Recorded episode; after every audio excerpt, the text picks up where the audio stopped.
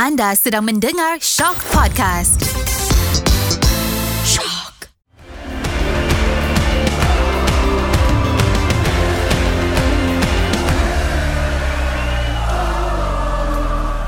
Assalamualaikum dan salam bola sepak Malaysia. Sekali lagi anda sedang mendengar podcast yang tersenarai untuk kategori Podcast of the Year di Anugerah Podcast Shot 2023 Ultra Squatchy. Korang masih bersama aku Nizam dan hari ini rasanya hanyalah berdua aku dan juga siapa kalau bukan Karam Greatness.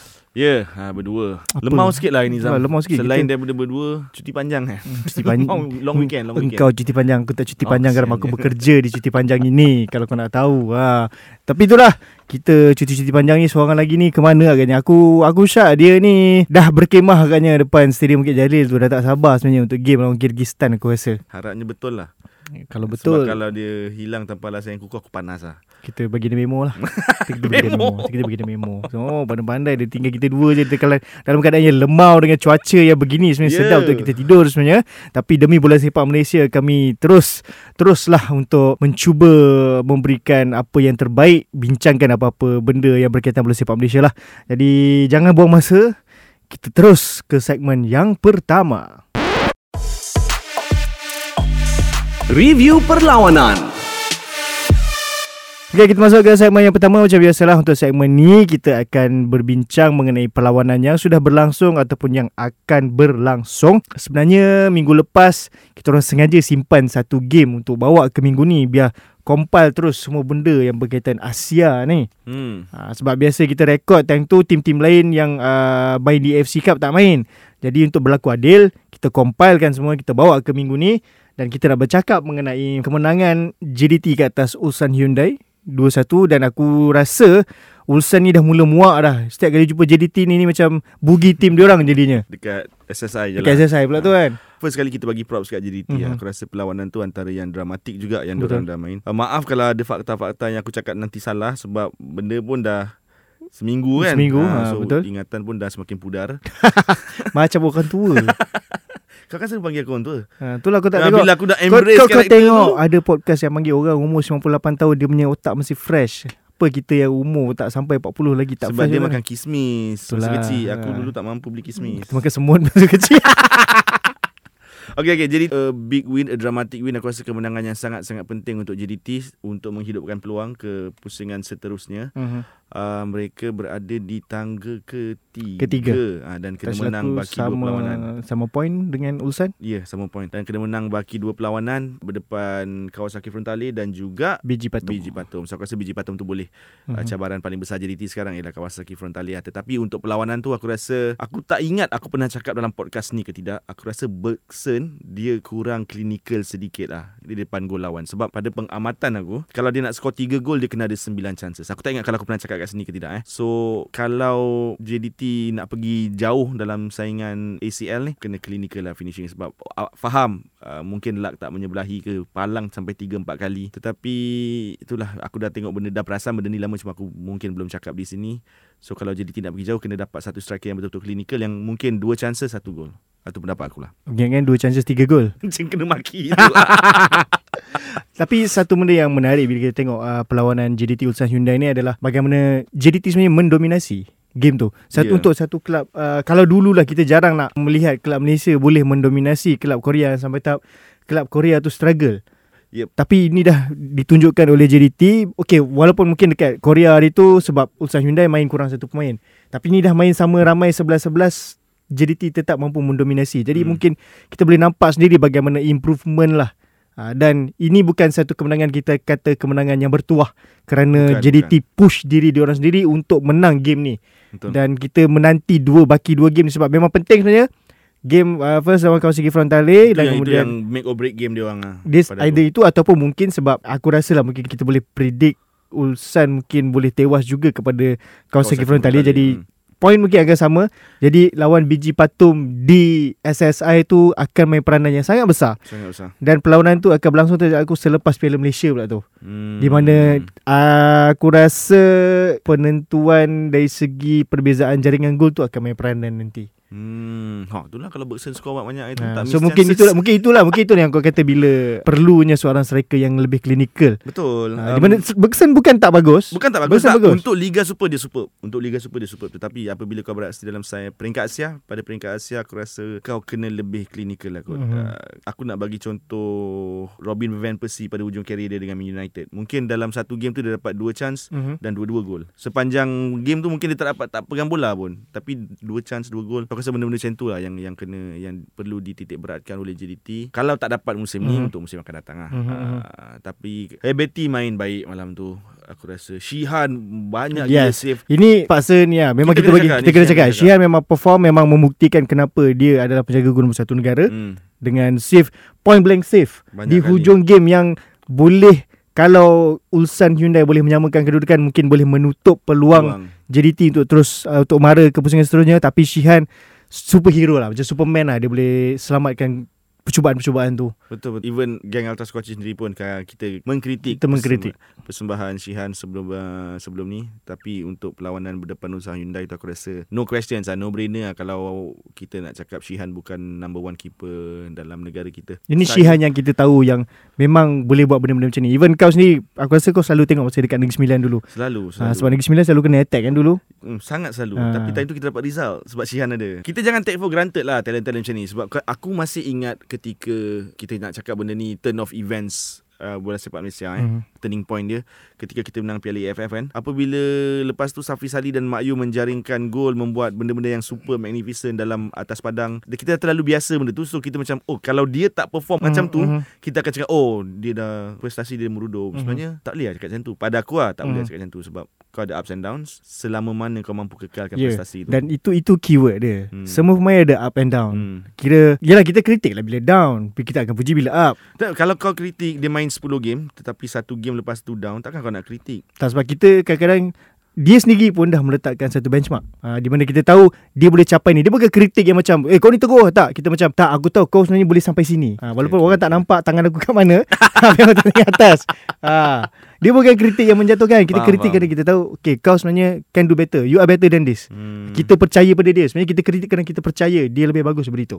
Dan dia dah buktikan Sangat, Dalam sangat. game lawan Hyundai tu Okay, itu satu. Satu benda yang aku perasan, trend di peringkat Asia pada musim ini adalah bila satu tim menang, semua akan menang. Bila satu tim bila bermula dengan JDT lah sebab Ah. JDT akan main uh, Champions League terlebih dahulu. Kalau JDT tak menang, yang lain pun tak menang. Dan minggu ni yang ajaibnya, dia menarik sebab dia menang uh, tim-tim Malaysia ni menang ke atas tim-tim yang kira negara yang berada di ranking lebih tinggi daripada Hmm. kita. Kecuali mungkin Dengan uh, Terengganu lah. Uh, tapi cara dia orang menang pun epic juga. betul. Ah, jadi kita bercakap dulu pasal Sabah bertemu Haipong, Mhm. kelab Vietnam. Di mana kita tahu kelab Vietnam ni bila, bila kita bercakap mengenai Vietnam kita tahu taraf bola sepak dia dengan dominasi dia di peringkat Asia Tenggara, even di peringkat Asia pun uh, diorang antara tim yang ditakuti sekarang. Tapi Sabah boleh dengan relaxnya membantai kelab Vietnam 4-1. tak dijangka lah sebab sebelum ni kalah kan 3-2. Aku rasa aku tak tengok full game. Aku ada benda kena buat. Aku rasa aku tak tengok full Mhm. game. Sebab kau kan sekarang dah shift petang. Ya. Ada game tu pun petang. Ya, Ya. bukan ada benda sebab aku belum Kau sampai memang rumah. Aku belum rumah, betul.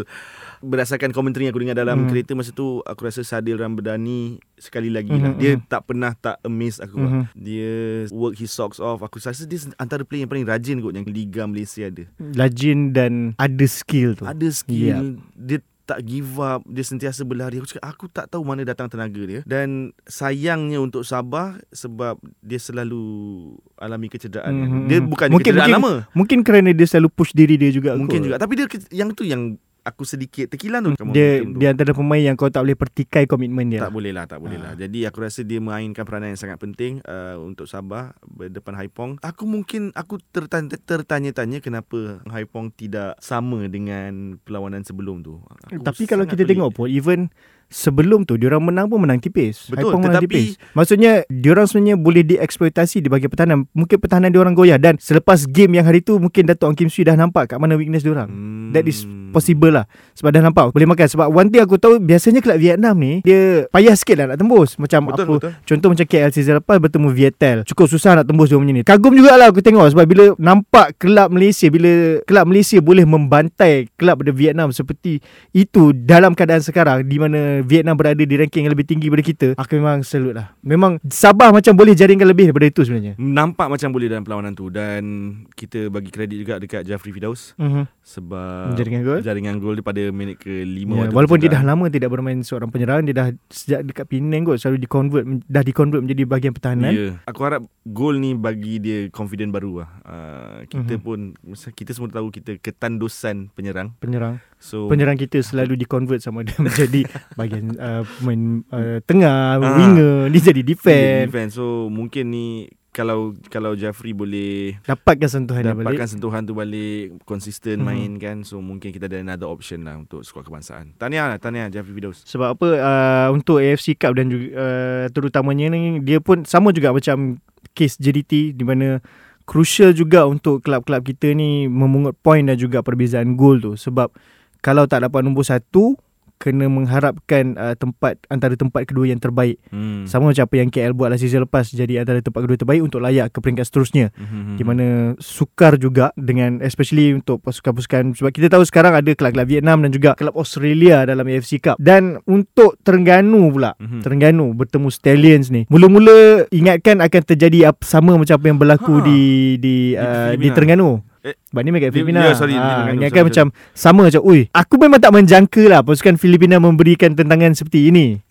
ke atas pasukan Filipina. Silap-silap Terengganu ni sama macam KL. Dia punya form di Piala Malaysia berbeza sikit. Cukup Ya. kebal. Yang membuatkan aku terfikir macam, kenapa susah sangat KL nak skor lawan Terengganu ni? Stallion boleh skor 2. Tapi Terengganu bangkit semula dengan penuh dramatik menang 3-2 kat atas Stallion ni. Okey, betul. Aku setuju dramatik, aku setuju bangkit. Tetapi akulah berpendapat sama dengan perlawanan sebelum ni. Dia orang tak patut ketinggalan dua gol lah. Tapi mungkin juga, mungkin juga kerana tak biasa main atas padang, padang artificial. Main kat Terengganu tu apa tak biasa apa? Ah, itulah dia. Ini lain sikit. Aku teringat ada member aku, member aku si Chan, dia post gambar Habib Harun kot. Hmm. Dia pakai kasut turf. Pada- pada perlawanan tu pada lah. perlawanan, Ha. perlawanan ni. Macam, wow, dia bawa. Dia bersedia lah. dia orang bersedia. Dia bersedia. Um, okay, untuk perlawanan Terengganu ni di Filipina, dia orang bolos dua gol in the first 15 Yep. minutes. So, ah yang ni aku tengok sebab dia main awal pukul 4 dah. Betul. Aku pun macam kenapa apa masalah Terengganu dengan tim Dia bila Stallion bila? Stallion tu leading dua aku cakap kenapa KL tak boleh skor? kenapa Stallion ni dua kali lawan Terengganu dia boleh skor dua? Apa sebab KL susah sangat? As the match goes on Memang uh, lepas tu Terengganu score Masa Ivan Mahmud dah score equalizer Hmm, pun hmm. Aku rasa macam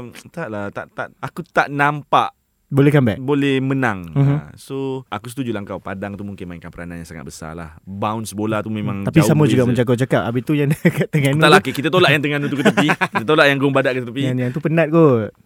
Penat kenapa? Maksud tu kan back to back juga game. Oh ya yeah. Ah. Oh ya yeah. Back to back game Jadi Aku rasa Terengganu memang kena cakap Terima kasih kat Sony Nordin lah Aku rasa Sony Nordin pun Awal musim antara Pemain yang di Dikecam. di, dikritik Sebab Sebab dia seorang pemain yang jarang ada end product. Betul Ah. Dia dah dribble dribble dribble Lepas Hmm. tu Nah tu Dungun lagi Nah, Nah, dia- Pasir mas lagi Oi, Pasir Mas tu dah masuk negeri lain.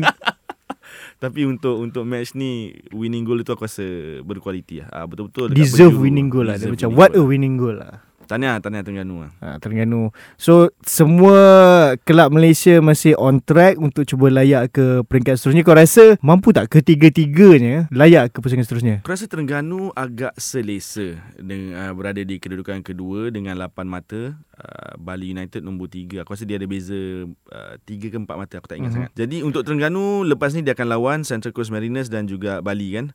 Yep. Mungkin Central Coast Mariners sudah susah sikit tetapi kita pun menganggap yang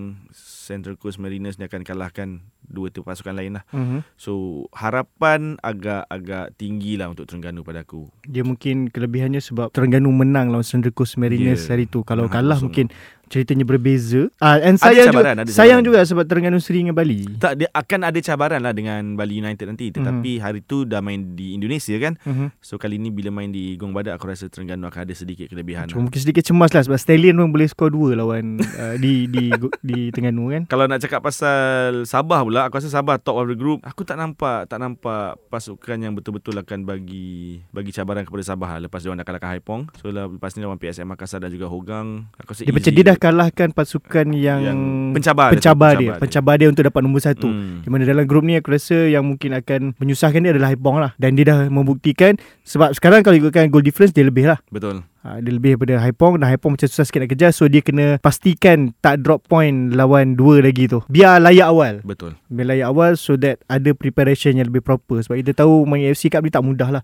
dengan travel dia dengan cost dia sangat susah. So JDT kau rasa? JDT ni lah susah. Aku terpaksa kita terpaksa kena tunggu hingga Se- uh, berdepan Kawasaki Frontale tu lah. Aku rasa perlawanan yang akan menentukan hala tuju JDT dalam saingan Champions League ni apabila berdepan Kawasaki Frontale tu. Sebab Betul. sekarang mereka di tangga ketiga berkongsi mata dengan Ulsan tadi kau dah cakap Mhm. kan. Dia jadi Kawasaki susah sebab Frontale lawan ni Kawasaki ni away kan. away dan kalau sayang masa yang home itu pun dia kalah kalah tipis Mhm, kan. Dan sepatutnya aku rasa macam oh ada harapan nak Boleh at least dapat satu point. at least satu point. Sayang sikit kat situ So lah. agak tough sikit kat situ. Tapi uh, bak kata kawan-kawan kita di Johor mentaliti juara kita abaikan benda yang dah lepas. Apa Dan mungkin mana kita tak tahu tiba-tiba biji patung buat kejutan kepada Ulsan Hyundai. kenapa kau cakap tu sampai kau mendengus ketawa? sebab biji patung ni nampak macam merepek. Macam senang kena tapau semua. Mungkin time tu Chanatip tiba-tiba dapat form dia yang menyebabkan dia dipanggil Messi tu. Membuatkan Ulsan Hmm. Hyundai terus terdiam. Ha, kita tak tahu mungkin Ulsan uh, biji patung lah yang akan menjadi uh, punca yang akan membantu JDT untuk layak. Dia jadi solidariti Asia Tenggara. Aku harap lah, aku harap lah. Sebab kalau kita tengok sekarang ni memang point sama tapi goal difference JDT kurang 2 Ya. dengan Ulsan. So tu itu akan jadi cabaran sikit lah. Eh tapi tak apa JDT tak apa tak apa tak apa. Hmm, Kita kita lawan tengok. Kawasaki Frontale dulu. Sebab aku Dua kalau the best. boleh nak tengok uh, sebab season lepas kita tengok hanya dua sahaja wakil Malaysia layak ke peringkat seterusnya which is JDT dan juga KL. So kalau kali ni dapat tiga-tiga layak ke peringkat seterusnya sebab season lepas sepatutnya Kedah pun boleh layak tapi entah macam mana lawan PSM Makassar tu boleh struggle pula. Hmm. So kita harapkan JDT Sabah dan Terengganu akan terus bawa uh, nama Malaysia ke peringkat seterusnya lah. Sebab kita nak tengok makin banyak tim-tim Malaysia ni yang layak dan susah sebab ini last lah kita akan ada tiga tim tiga tim Liga Malaysia yang beraksi di peringkat Asia sebab start season depan dah hanya dua saja. Hmm. So kita nak boleh semua tapau habis lah. harap tiga-tiga pergi dan at least kita pun ada lebih banyak perlawanan untuk ditonton. Betul. peringkat Asia tu. So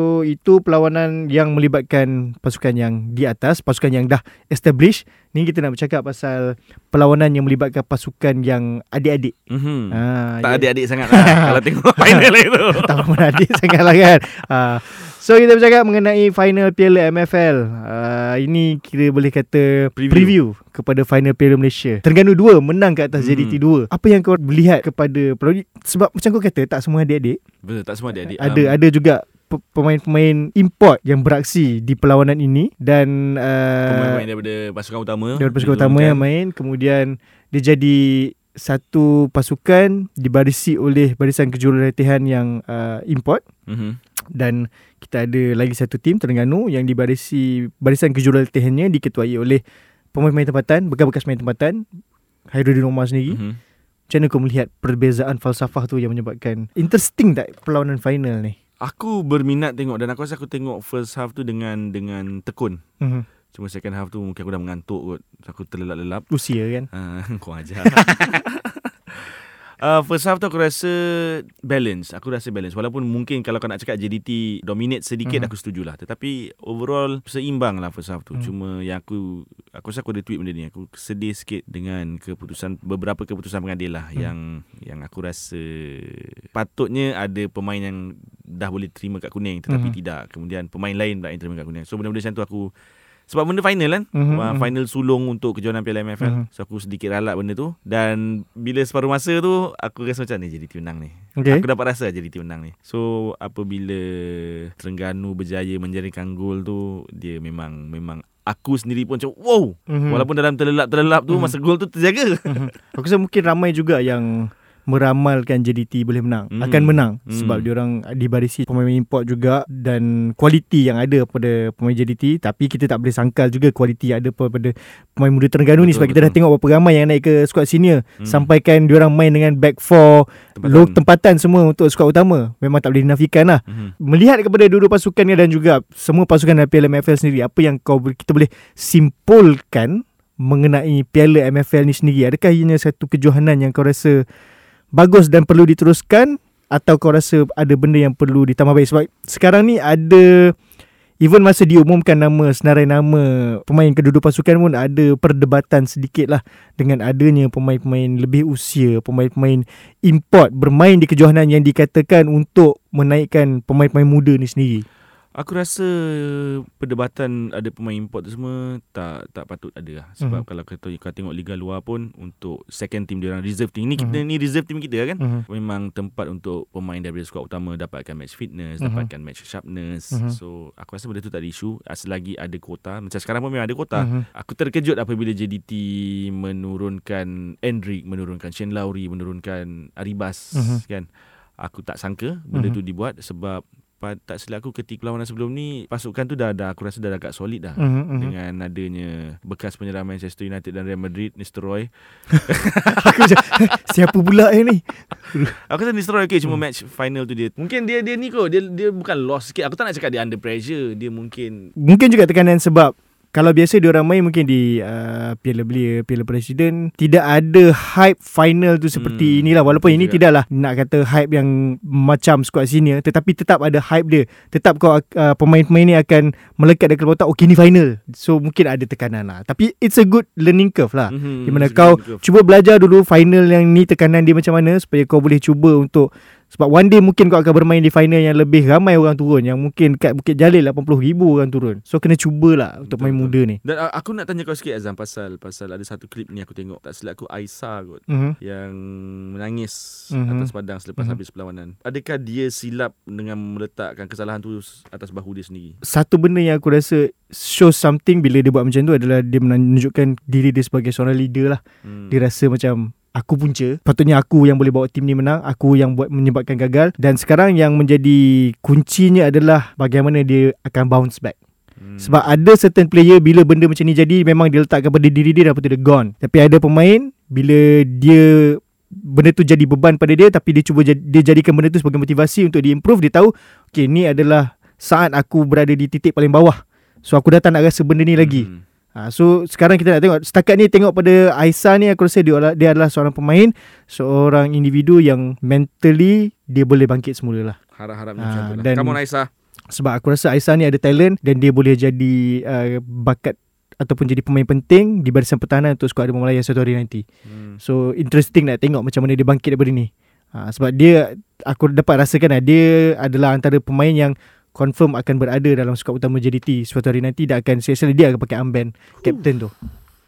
InsyaAllah Dia ada eh. that mentality lah. So kalau nanti dah ter ter terrealisasi bila Aisyah pakai Captain Samben dekat skuad utama JDT, Mhm.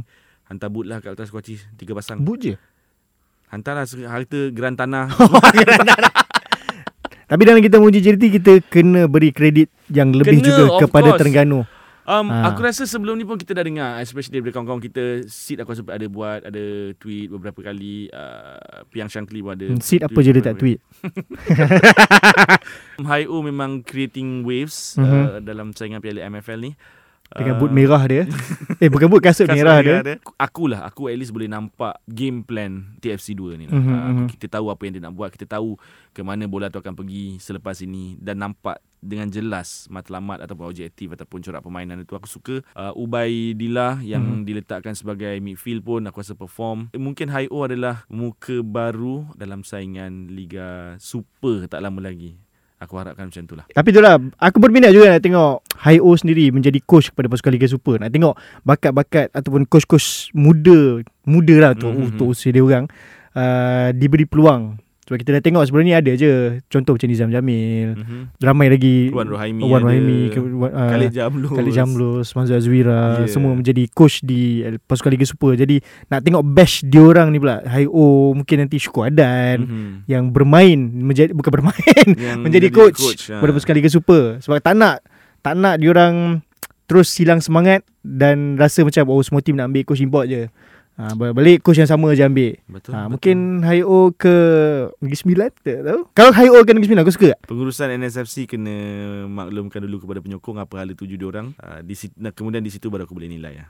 Hmm. Sebab kalau Haio masuk tetapi tidak ada hala tuju tidak ada hal tuju dan mengambil pemain-pemain yang bukan berpengalaman. Mhm. yang bukan dimahukan oleh Ya, so ni. aku rasa tak masuk akal aku. Okay, ibarat kau bawa lah masuk Arsene Wenger, Jose Mourinho pun tak jadi apa.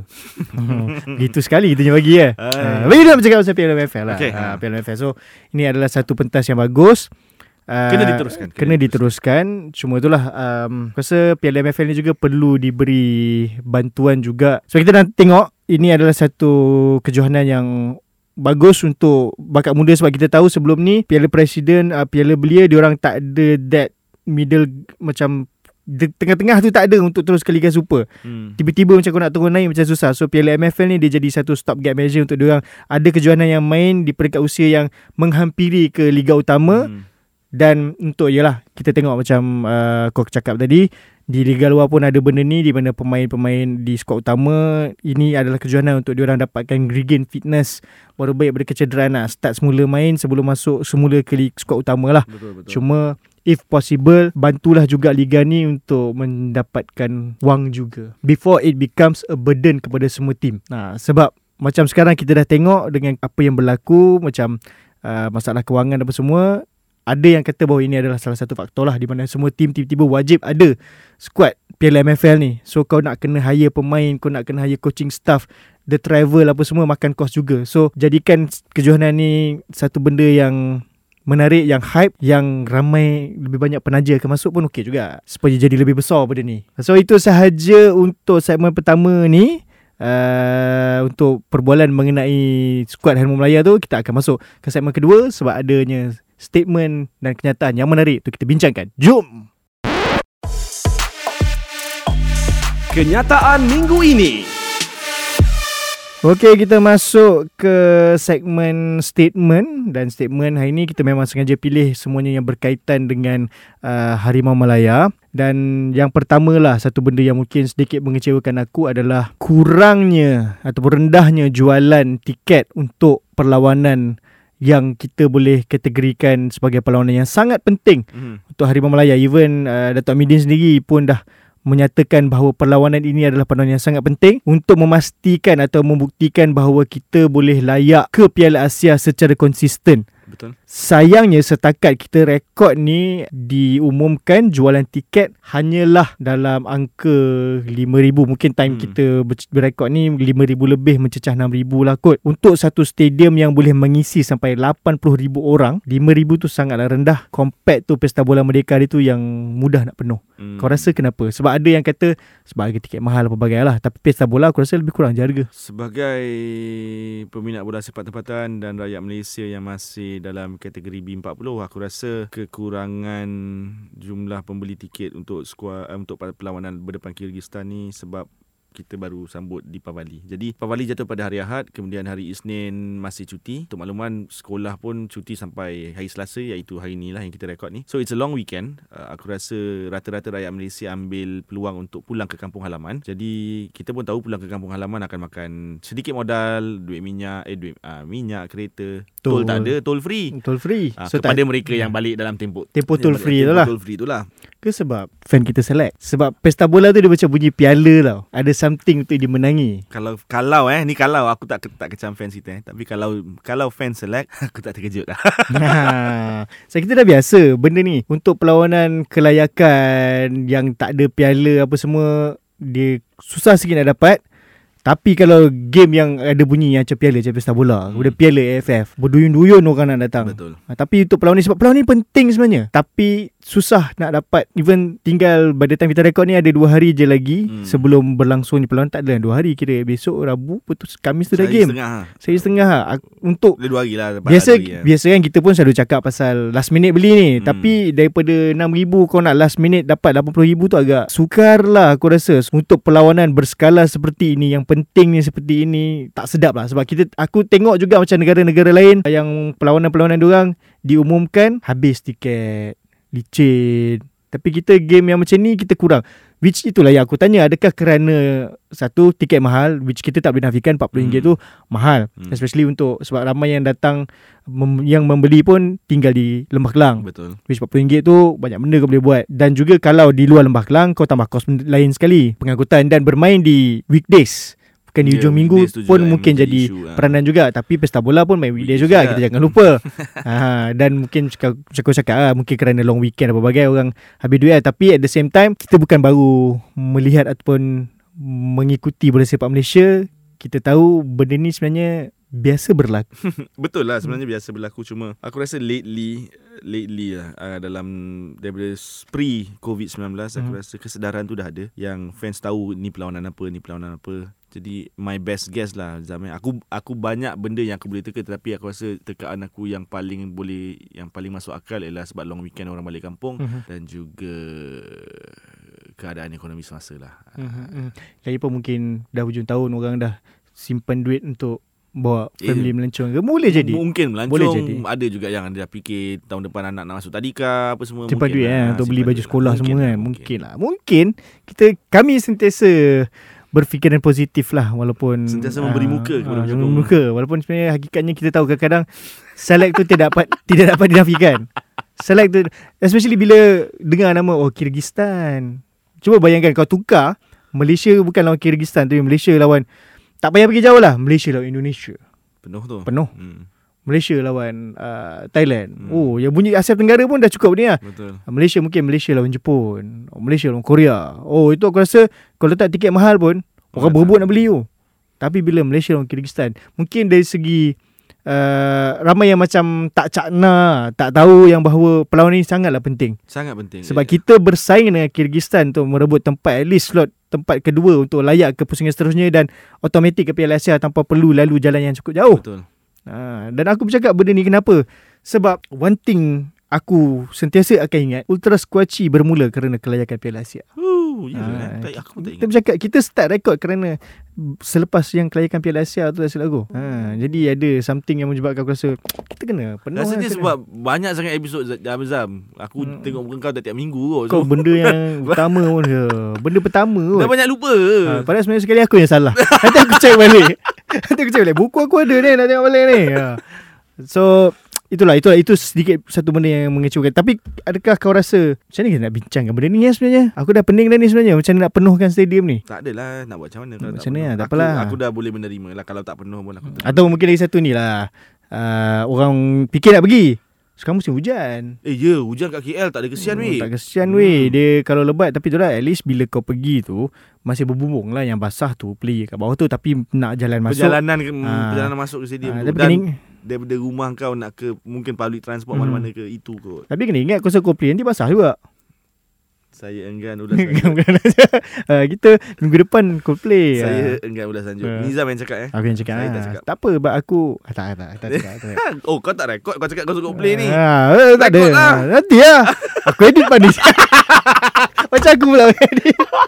Ah, So Aku harap lah By the time At least macam apa yang Karang cakap Menjelang hari perlawanan Akan ada dalam RM20,000 ke RM30,000 Tapi ada juga Okay isu dia lagi satu adalah Ada yang kata Turunkan harga tiket. Tapi ada juga yang kata No Jangan turunkan Kena didik Penyokong kita ni Tak boleh semua benda Murah dan free sebab in the end nanti duit-duit ni yang kau beli tiket bayar ni kau nak padang terbaik kau nak stadium terbaik tapi kau tak nak spend. Dia jadi macam tu. Kau rasa macam mana perdebatan ni? Wajar atau tidak diberi murah ataupun stick pada harga yang asal? Kena pastikan kena buat macam mana cuba jual juga pada harga asal tanpa bagi muka sangat. Kalau tak setiap game semua kau nak jadi harga murah. Daripada segi perniagaan Aku rasa kekalkan harga Cuma Segi professionalism lah Bukan perniagaan Cuma Kena ingat yang Bola sepak ni Sukan rakyat Benar. Dan bukan semua Rakyat dia ada Bukan semua rakyat T20. ada sumber keuangan yang Mhm. kukuh, ada sumber keuangan yang yang stabil. Uh, keselalunya aku pun tak faham kenapa selalunya orang yang tengok bola ni lah yang yang terpaksa bekerja keras Mhm, untuk uh, untuk ada duit pergi tengok bola kan. Jadi ini antara moral kehidupan dan juga model bisnes Mhm. kot. So aku tak aku tak Atau, tahulah. ataupun dia memang itulah bola sepak. Even siapa yang melabur dalam bola sepak pun kau hanya akan menang dari segi rasa seronok bila tim kau menang. Hmm. Dia jadi macam tu. Sebab bila jadi isu ni Kau akan Macam mana pun kau akan kalah. Kau kekalkan harga pada 40 Kau akan ada risiko Stadium tak penuh. Tapi kalau kau kurangkan harga Yang lebih murah Stadium akan penuh Tapi kau akan rugi dari segi keuangan Mungkin. So you will always lose lah. So kau pilih nak lose yang macam mana. So fikir-fikirkan lah. Kita orang uh, dah masuk Kalau season ni saja dah Episod ke-39 dah ni Mhm. Banyak benda kita dah cakap. Banyak benda kita dah bagi idea. So Pamanai lah korang. Hmm, So itu saja topik berkenaan tiket ni.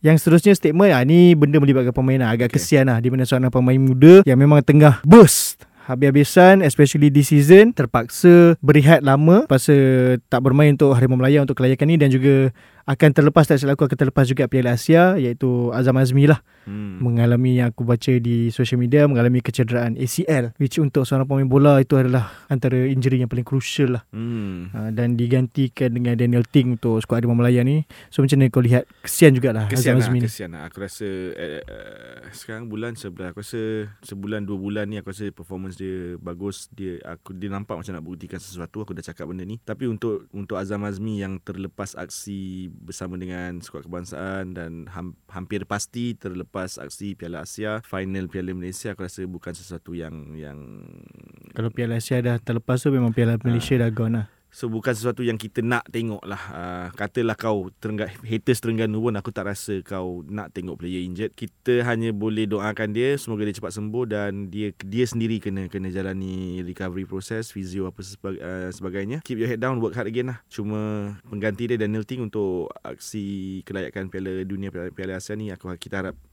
Daniel Ting boleh boleh carry the load lah. Walau aku tak rasa Daniel Ting akan start. Kita still ada Matt Davis di right back. Cuma Daniel Ting harapnya boleh bagi a good fight lah untuk position tu. Mm-hmm. Hmm. Sebab di belah kanan tu ada Matt dengan Syami Safari. Yeah. Sebelah kiri ada Corbin dengan Dan lah. Yes. Uh, so Dan, uh, Dan. Dan. Oh Dan, sorry sorry saya tersilap. Sebelah kiri. Saya tersilap. Azan Azmi di belakang kanan. Ya, saya maaf. Ha. maaf. Saya minta maaf. So dia switch lah. Dia jadi macam mungkin sebelum ni plan dia adalah Syami Safari yang akan diletakkan sebelah kiri, sebelah kiri tu. Hmm. Ha, mungkin akan jadi fleksibel macam tu. Ha, dan sayang lah memang seorang pemain muda yang bakat Azan Azmi. Dan yang penting jangan rush dan aku rasa sekarang dengan teknologi perubatan sekarang kecederaan ACL dah tak seteruk dulu lah kot mm-hmm. kan. Kalau kau dah cedera ACL mungkin kalau kau tak dapat 100% mungkin kau boleh kembali kepada 90% diri kau mm, diri kau yang 90% sebelum ni. Mungkin so, suatu ketika dahulu ACL adalah career threatening injury yes. Ha. So Jangan jangan sedih-sedih sangat aneh. So harap-harap aneh okey okey. So aku rasa itu sahaja untuk segmen kedua ni dan sekarang kita masuk ke segmen ketiga. Kita tengok apa soalan yang ada. Segmen alah dah cakap segmen peyuk. ha, korang tanya, kuaci jawab. Korang tanya, kuaci jawab. Alright, kita masuk ke segmen seterusnya. Korang tanya, kuaci jawab. Seperti biasa, segmen ni kita minta soalan sama ada di social media uh, sebelum recording dan juga live uh, di TikTok ketika rakaman lah. Jadi ada banyak, ada beberapa soalan yang kita dapat. First soalan, Karam. First 11 Harimau Malaya tanpa pemain warisan dan juga naturalisasi. Okay, Shihan. Shihan dia memang obvious lah. Right back aku let letak Azam Azmi kalau dia tak injured. Center back aku letak Syarul Saad. Syarul Saad dengan Feroz. Kiri kiri yang kiri kau ingat sebelum ni aku dah cakap kiri Zamri Ramli aku nak kan. Kiri okay. aku nak Zamri Ramli. Okey. Daripada Negeri Sembilan uh, Tengah aku letak Afiq dengan Azam dengan Aziz. Azam Aziz Azam yeah. Aziz Afiq Azam Aziz uh, Atas Of course lah Arif Aiman ada Arif Aiman Faisal Halim Faisal Halim Serangan Dengan Akhia Kita dah Akhia lagi tu Tu letaklah dekat sub Tak perlu dah letak semua. Tak aku nak Akhia juga Aku nak Akhia juga. So kau main uh, Satu striker je lah. Okay Akhia jadi Number 10 Akhia main number 10 eh? Syafiq Ahmad depan lah. Okay Syafiq Ahmad depan. Kalau aku aku rasa Lebih kurang sama dengan kau. Cuma mungkin midfield uh, Pertahanan aku rasa memang dah, dah, dah tak ada perubahan sangat. Untuk midfield Mungkin Aku nak tengok macam Akram kan Aku nak tengok Akram Mahinan main lagi. Oh, Boleh. Akram Kau rasa boleh eh kalau dapat form ni boleh aku rasa boleh. Akram Azam Aziz lah kot sebab macam untuk pemain tengah kreatif yang betul-betul lokal aku rasa dia lah kot. Kemudian uh, aku main 4-3-3 lah lagi seorang. Afiq Fazaya jugalah. Hmm. so, uh, lepas tu untuk bahagian atas uh, sama. Memang tak ada lah. Tak boleh lah. Aku tak, tak boleh tak pilih Arif Aiman dengan Abang Salim. Betul dan striker aku nak tengok Alif Hikmah Rizal sebab aku rasa dia ada dia boleh jadi seorang penyerang yang lengkap persis Hafiz Ali. Sebab tengok daripada segi finishing dia kalau dibentuk dengan cara yang betul dan dapat tim yang tepat yang boleh mengasah coach yang tepat untuk mengasah bakat dia aku rasa dia ada talent untuk jadi macam Hafiz Ali. Sebab dia ada physical presence dia boleh finish dia ada space. Shooting dia pun berdentum juga boleh tahan juga. So aku nak tengok dia boleh improve dan jadi dia boleh lead uh, attacking Harimau Melaya Sebab aku risau striker-striker tempatan ni biasanya susah nak dapat tempat. So kalau dapat pasukan yang boleh beri dia tempat macam mana PJ City bagi pada Darren Lock suatu ketika dulu sampai sekarang dengan Sabah boleh tetap bermain. Hopefully Alif Marizal boleh jadi striker. Boleh main posisi penyerang tu sampai bila-bila. Bukan dicampak ke belah sayap.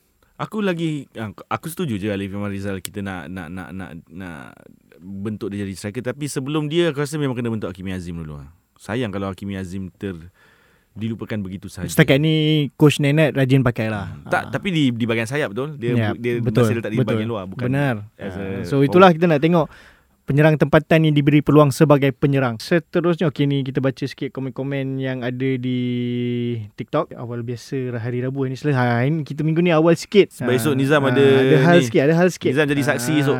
So terpaksa tukar ke hari Selasa. Kianu Azman ah, kata Karami rocks. Thanks Kianu. Hmm, dan kita ada striker Negeri Sembilan. Negeri Sembilan Syarif lah. Syarif Fikri. Syarif Fikri. Uh, injury problem ah. Hmm, lepas tu Syarif Fikri dulu adalah seorang penyerang yang Aku pun suka, yang betul. suka lah. Dan Jeffrey Chu. Oh, belum lagi. Belum Belum lagi, belum lagi baru belum satu lagi. game, belum lagi. And then uh, ni Izwan. Izwan, Hmm. Izwan mana? Beats me macam tu kan. Uh, tu uh, Bang Zack ni kata Syafiq Ahmad masih tak dipanggil Kecewa pula rasa Darren Lock tak cukup mantap Oh, tak tak tak tak. Aku rasa kita semua tahu Syafiq Ahmad boleh main tetapi Mungkin taktikal Ah, aku rasa Darren Lock memang sangat sesuai lah. Untuk taktikal Kim Panggon mungkin Sebab tu Darren Lock dipanggil lah Hmm. Dan kenapa Syafiq Ahmad tak dipanggil tu ah, tu kau tanya Kim Panggon sendiri Kita Hmm. jangan tanya kita Jangan tanya kita orang Kita nak tahu Ha, kita Tanyalah uh, Kim Panggon dengan barisan kejurulatihan dia Wah, Wafi pun sebut Syarif Fikri kan Ada Syarif Fikri ni ada injury problem. Dia bukan injury problem, dia injury prone. So dia dia akan kerap dilanda kecederaan lah. So mungkin tu masalah dia kot. Dan ketika dia dengan Negeri Sembilan musim ni aku tak nampak diri dia yang dulu lagi yang meletup dengan Perak, yang meletup dengan PKNP sebelum Perak tu. So aku harap Syarif Fikri boleh atasi lah masalah kecederaan dia. Ha, ni. ni, aku pun nampak satu komen ni. Dia kata Hmm. peh rambut dia. Komen yang pertama daripada rakan kita tu. dia dia dia join kita live kat sini time-time uh, tengah berkemah depan uh, Stadium Bukit Jalil ni. Kita ambil satu soalan kat sini. Boleh tak rombak line up selepas Piala Asia nombor Corbin, Brandon, Darren Lock dan lain-lain long term plan? Kalau kau nak rombak semua boleh Tetapi kalau lepas tu Natijahnya kau tak layak ke Piala Asia seterusnya Adakah kau akan mengamuk Ataupun kau Tak apa tak apa Kita dalam proses Dalam Kau faham tak? Dia dia boleh rombak tapi jangan drastik. Macam kalau kau boleh nak je drastik tak itu Ah, cakap boleh itulah, je ah. drastik tapi Dia kalau- kalau, ah. tak tak dapat result adakah kau akan okey ataupun kau cakap oh patutnya kita kekalkan tak kau yang minta rombak so kau jangan ah, itulah itu yang aku cuba nak sampaikan Sometimes kita macam tu Kita terlalu macam Nak rombak tu Nak tukar ni tukar Hmm. ni Lepas Lepas tu tu bila bila tak tak jadi Eh tak bukan salah aku Ah. Aku tak ada pun nah, Dia tak jadi bukan macam tu cakap salah kau Ah. tetapi pandangan Tapi itulah maksud aku uh, Aku rasa In terms of rombak tu Kalau kau nak rombak Kalau kau nak buat apa perubahan Kena sediakan benda tu dululah Let's say macam macam dia cakap ni long term plan. Boleh Under 23 tu bagi settle dulu. Mhm. ha, Sebab ini akan Nak dibawa naik pun. Betul betul. Ha, So macam sekarang pun kita tengok Panggil camp latihan Tak ada friendly. Macam mana kau nak buat?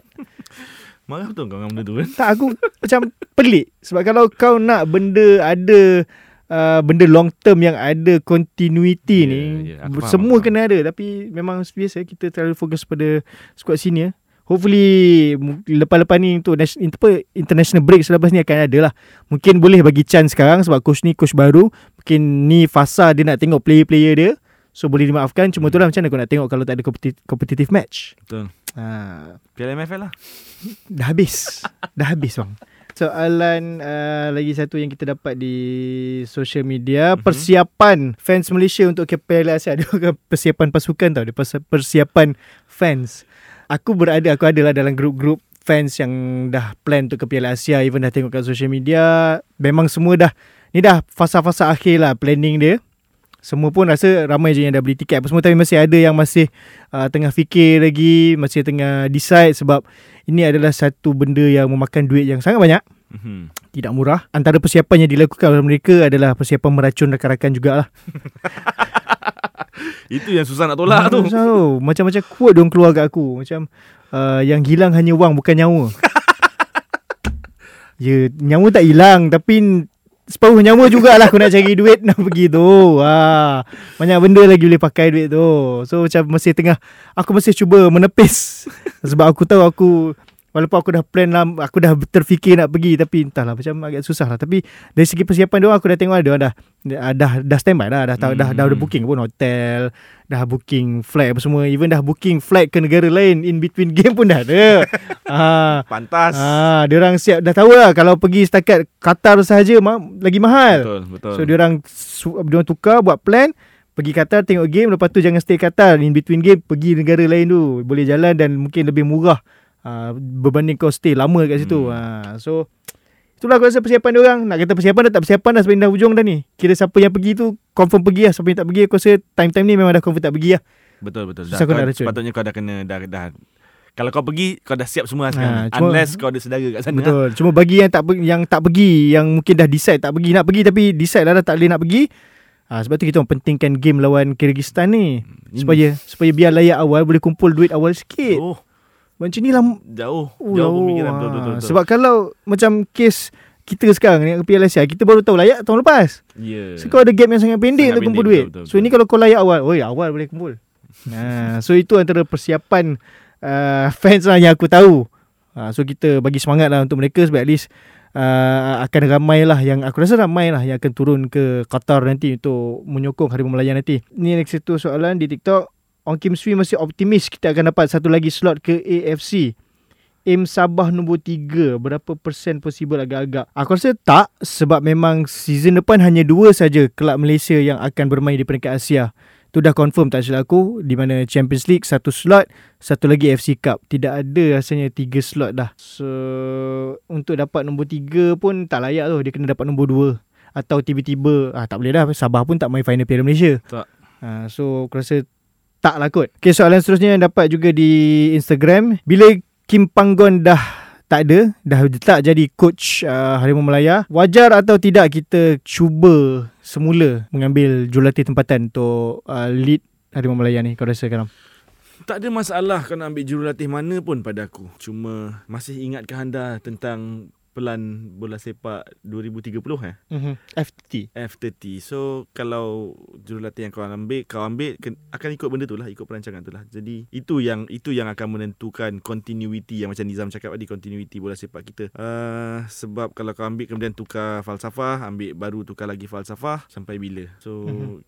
at least sekarang kita tahu kita ada plan. So kita bergerak ke arah plan tu lah Tak kisah siapa pun yang akan menjadi pengendali skuad kebangsaan Teruskan bergerak ke arah rancangan tersebut Mhm. mm-hmm. Aku tak ada isu kalau tiba-tiba dia Kata esok dia ambil kau Zam Malaysia FAM ambil kau jadi coach Harimau Melaya Aku tak kisah Asalkan kau bergerak ke arah tu mm-hmm. Dan selain daripada seorang jurulatih tempatan Bagi kita harapkan dia dapat satu coaching team yang hmm. proper jugalah seperti mana apa yang Kim Panggon ada sekarang uh, dia boleh pilih sendiri siapa yang dia nak dia bawa masuk uh, tenaga-tenaga coaching staff yang yang kena dengan cara dia. Hmm. uh, so jangan lantik hanya jurulatih tempatan tapi lantik satu barisan kejurulatihan tempatan lah. Hmm. yang proper. Sebab kita sebenarnya banyak bakat-bakat kejurulatihan yang bagus. Even tadi pun kita dah bincang pasal IO dan kita ada Syukur Adan sendiri.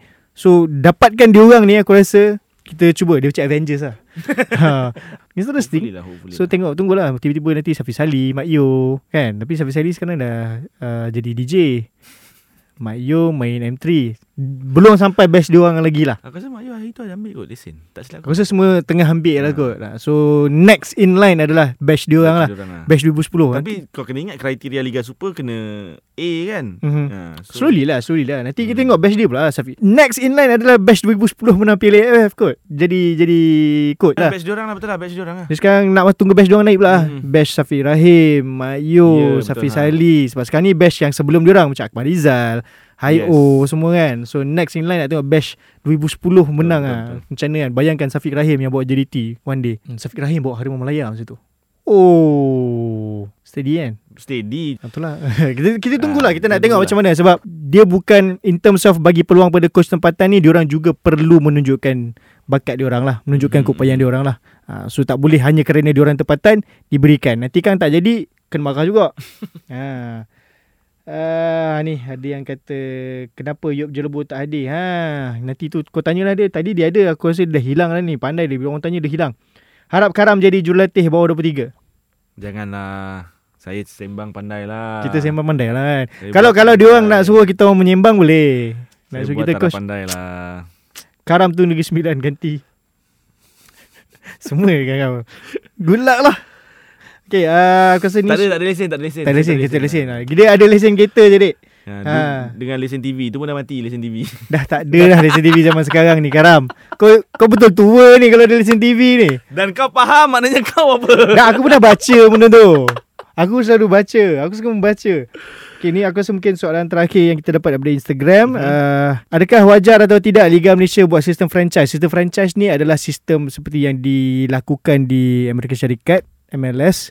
Di mana tak silap aku lah, tak silap aku dari segi pemahaman aku adalah di mana setiap negeri atau setiap daerah tu akan ada satu pasukan. Siapa saja mungkin boleh beli that franchise dan jadikan uh, pasukan diorang dan tak silap aku lah yang aku baca antara punca kenapa dibuatnya benda macam ni adalah untuk mengelakkan satu pasukan tu untuk terkubur begitu sahaja seperti mana apa yang berlaku di England macam kelab seperti Bolton, Wanderers, Bury FC dia bila gone gone terus. Dan juga NS Betaria, NS Cempaka. Ya, so macam ini memastikan kelab tu akan sentiasa ada. Mungkin Faham. kalau contoh uh, owner lama dah tak berminat, uh, sponsor lama dah tak berminat, akan hilang kejap tapi bila ada semula kelab tu akan ada balik lah. Hmm. Nama tu akan kekal Dia tidak akan berubah Mungkin itulah Itu pemahaman aku lah So adakah kau rasa It's the way to go Untuk uh, Malaysia ni Boleh dipertimbangkan sebab kita pun dah tengok Melaka tak ada, Perlis tak ada. Mhm. Uh, jadi ini antara benda yang boleh dipertimbangkan cuma pelaksanaan tu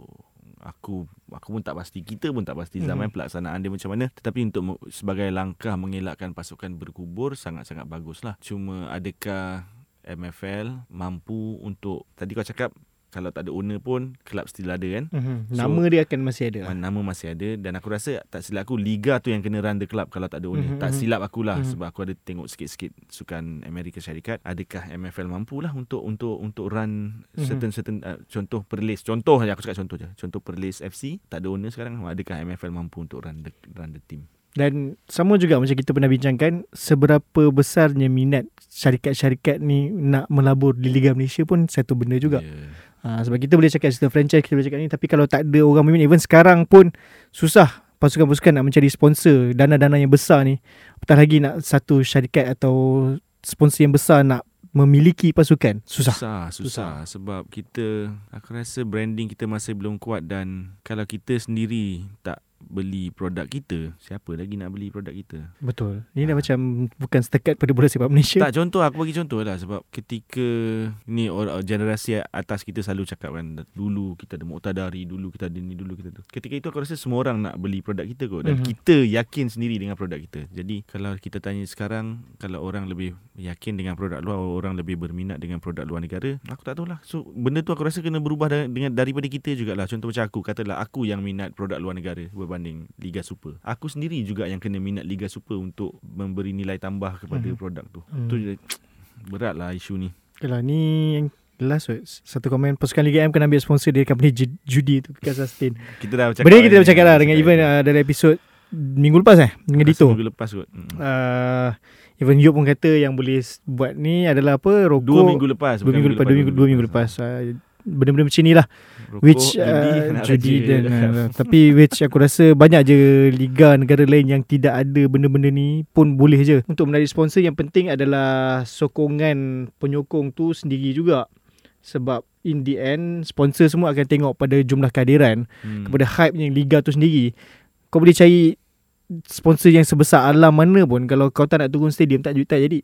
In the end dia akan tarik juga Betul, betul. Sebab ke- kehadiran kita, cara kita menerima produk tu yang menjadi itu yang diorang nak tengok kan, sponsor-sponsor ni nak tengok. Uh, kalau sekarang ni kau cakap kita cakap Liga Jepun dan Liga Korea mungkin antara liga terbaik Mhm. di Asia. Benda tu bermula daripada mereka sendiri juga, mereka Mhm. sendiri yang yang menyokong yang memberi nilai tambah kepada liga mereka masing-masing. Aku tak nampak jalan lain lah untuk memberi Mhm. nilai tambah selain daripada penyokong Mhm. kita orang rakyat Malaysia sendiri yang menyokong lah. Sebab so, let's say Contohnya hmm. Hmm. Contoh Aku bagi tu cak- cakap contoh eh Syarikat judi ni Kalau nak sponsor pun Lepas tu tak ada orang tengok In the end Dia pun tak rasa benda tu akan menguntungkan So dia akan Hmm. tarik balik So in the end Yang akan menghidupkan semula Bola sepak Malaysia Ataupun Yang akan menentukan masa depan Bola sepak di sebuah negara tu In the end Tetaplah penyokong Hmm. Ha, so tugas kita untuk memenuhkan ha, seperti mana Abang Zack cakap ni, sponsor sebenar adalah penyokong. Ha, so yes, in the end semuanya berbalik pada kita. Pasukan turun naik, kita lah yang akan menentukan. Dapat duit tak dapat duit kita yang menentukan dan apa-apa pun pemain come and go. Coaches come and go, management comes and go. Yang hanya yang tetap akan kekal adalah penyokong. Betul. So tugas kita yang akan menentukan hala tuju bola sepak lah. Hmm. Ha, jadi aku rasa itu je kot untuk episod pada hari ini. Sebab aku kadang-kadang pun berdua je. Hmm. Lemah Sejuk betul lah. Yop, ni, Yop tak ada. lah. Yop tak ada ni. lah. Dia pandang elak lah. So aku rasa itu saja pada kami untuk episod kali ini sehingga kita berjumpa di episod akan datang. Mana aku rasa episod akan datang dah tentu kita akan bincangkan lah pasal uh, keputusan Harimau Melaya nanti. Dan hopefully masa kita rekod tu kita akan bercakap dengan nada yang gembira sebab Stadium Bukit Jalil penuh 80,000 last minit. uh, bukan setakat InsyaAllah. bukan setakat 6,000, 7,000 je. Ha, jadi itu saja daripada aku Nizam dan juga Karam dengan Yop yang berada di Bukit Jalil. Yop pergi buat kopi kah? Mungkin juga ada sedang buat kopi. Ha, jadi terima kasih kepada korang yang terus mendengar. Jangan lupa, jangan lupa, jangan lupa undilah kami untuk Yeah. yeah. uh, Anugerah Podcast Shock. Kami tersenarai dalam kategori Podcast of the Year. Mana tahun lepas kita orang menang kategori podcast paling popular. Betul. Popular ke? Kita tak tahu. Tapi ini adalah Podcast of the Year. Uh, bantulah kami undi sehari boleh lima kali undi boleh pergi ke website uh, yang uh, kita orang selalu promote di laman sosial kita orang tu sehari korang undilah lima kali sebarkan pada rakan tekan tekan vote tu sampai button phone korang tu ada lagi ke button dah tak ada button dah uh, sampai screen korang tu retak pun tak apa uh, pastikan kita orang menang sebab kami nak menang demi untuk terus membawa uh, topik-topik berkenaan bola sepak Malaysia. Ha, jadi itu saja daripada aku Nizam juga Karam. Sehingga kita berjumpa lagi di episod akan datang. Uh, teruskan menyokong bola sepak Malaysia sebab kalau bukan kita yang sokong, siapa lagi nak sokong. Jadi Assalamualaikum dan salam bola sepak Malaysia. Jumpa lagi.